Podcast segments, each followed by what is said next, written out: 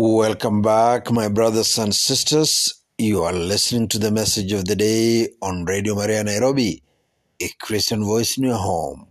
With me, Father Musolo Chola, a St. John priest working in our seminaries. In our first segment, we were talking about contentment. We are using David as a, a point of reference, asking ourselves this question when is enough enough for me? When is enough enough for us? When is enough enough for you? Are you contented? Lack of contentment, for example, has led many people to even change their faces, to undergo plastic surgery. Lack of contentment, to some extent, also leads people to bleach themselves. God created you with the melanin, with the dark skin, beautiful skin, beautiful African skin. But because I'm not satisfied, I take chemicals. I want to be a white man. I want to bleach myself. I put bleach on it. I interfere with what God has placed there. I attract untold diseases just because I want to be something else. Lack of contentment. Lack of contentment has made people even to change, uh, as I said, to do plastic surgery because they want to increase this part of the body, to increase the other part of the body. They want to be this, they want to be that. Kutotosheka. Lack of contentment. Lack of contentment is a huge disease today. Huge disease. Now, this second part we ask ourselves, what could lead or what are the signs, the telltale signs we can say because of this sign and that sign and that sign, it's possible maybe I'm bordering towards this.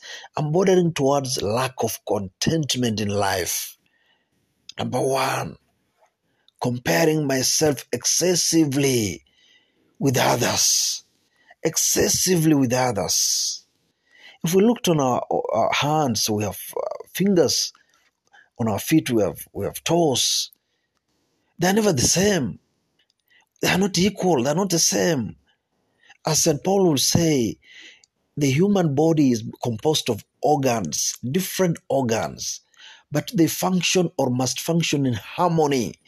Different organs, yes, but they must function in harmony. We can never be equal. We should never be equal. We don't need to be equal. That is a boring life for all of us to be the same, for all of us to be equal. No, no. There are are evangelists, are prophets, are overseers, but all of them working for the kingdom of God. We can't be the same. We shouldn't be the same.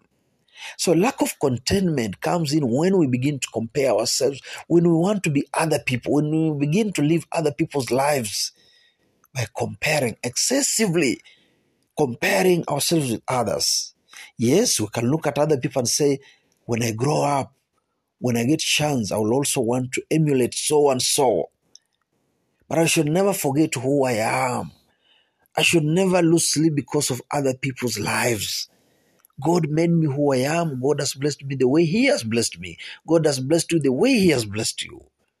Stop comparing yourself with others excessively to the extent that you stop living the life God has placed in your in you in your hands.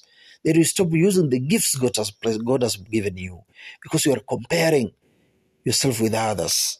You are looking not at your at your own gifts, but you are looking at other people's giftings. Comparisons. It could be a sign that I am closer, getting closer and closer to lack of contentment in my life. The second thing that can lead us to that, can lead us to lack of contentment, is a spirit or an attitude of entitlement. Entitlement. Entitlement. I deserve this. I'm supposed to be. I'm supposed to be the boss here. I was supposed to be this and that and that and that. Or that was supposed to be me. That was supposed to be me. Entitlement. No. As St. Teresa of the Child, Jesus will say, everything is grace. Everything is a gift of God to us. Everything that we are and everything that we have. We don't deserve it. We don't merit it. God gives us the way He sees fit at the time He sees fit. We shouldn't say, I am supposed to be, I was supposed to have, I'm supposed to have this and that and that. It was supposed to be me.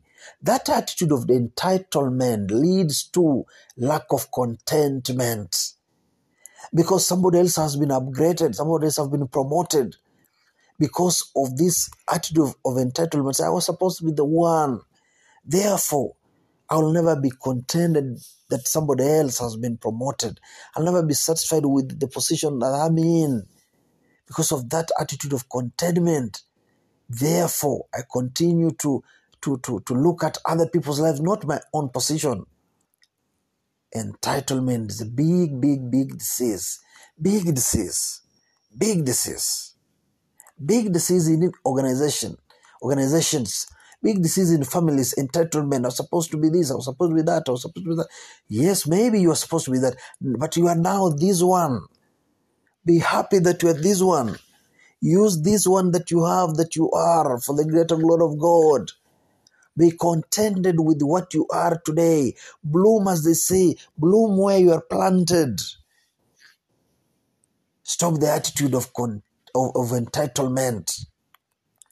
Lastly, my brothers, what could lead us then? What could lead us to, to be to be contented? What could help us do away with the lack of contentment? There's so many things, but I want just to mention one.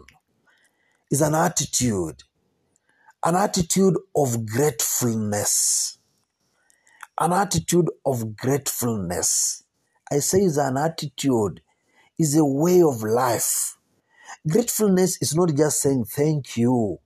Thank you means, when I say thank you, is because something has been done for me or to me. Gratefulness, no. Gratefulness means even before something has been done for me or to me, I already have that outlook. I'm a grateful person. I'm a person who is filled with grace. It's an attitude. It's an attitude that we all need to develop. It's an attitude that even when things are not going well, I'm still grateful to God. Even when I don't have what I need or what I want, I'm still grateful to God. Even when I'm still low on the ladder, I'm still grateful to God and to others. It's an attitude. People who are grateful always have a positive outlook to life. They always see what is possible. They always see what is there. They are always positive. They are always, praising God because of who they are and what they have at that time, irrespective of where, whatever they may be missing in their lives. Is an attitude. Gratefulness is an attitude. My brothers and sisters, maybe once we develop or once we begin to develop that attitude of gratefulness, we will begin slowly but surely wipe away lack of contentment in our lives. We'll begin to answer the question, when is enough enough for us? We pray today that God will give us that grace to be grateful. As I say, gratefulness has the same root with grace, grace which means the life of God. A grateful person is filled with the life of God. A grateful person will say, like with Mary, My soul glorifies the Lord because he has done great things for me. Gratefulness, an attitude. Let us pray. Loving Father, we thank you for the gift of this day. We thank you for what you have made us to be and for what you have given us in our lives. We pray that you continue to bless us, especially with the spirit of contentment and with an attitude of gratefulness. We pray that now that you bless us today, as you always do, in the name of the Father and of the Son and of the Holy Spirit. Amen. You have been listening to the message of the day on Radio Maria Nairobi, a Christian voice in your home, with me, Father Msolo Chola, a Vincentian priest working in our seminaries. God bless.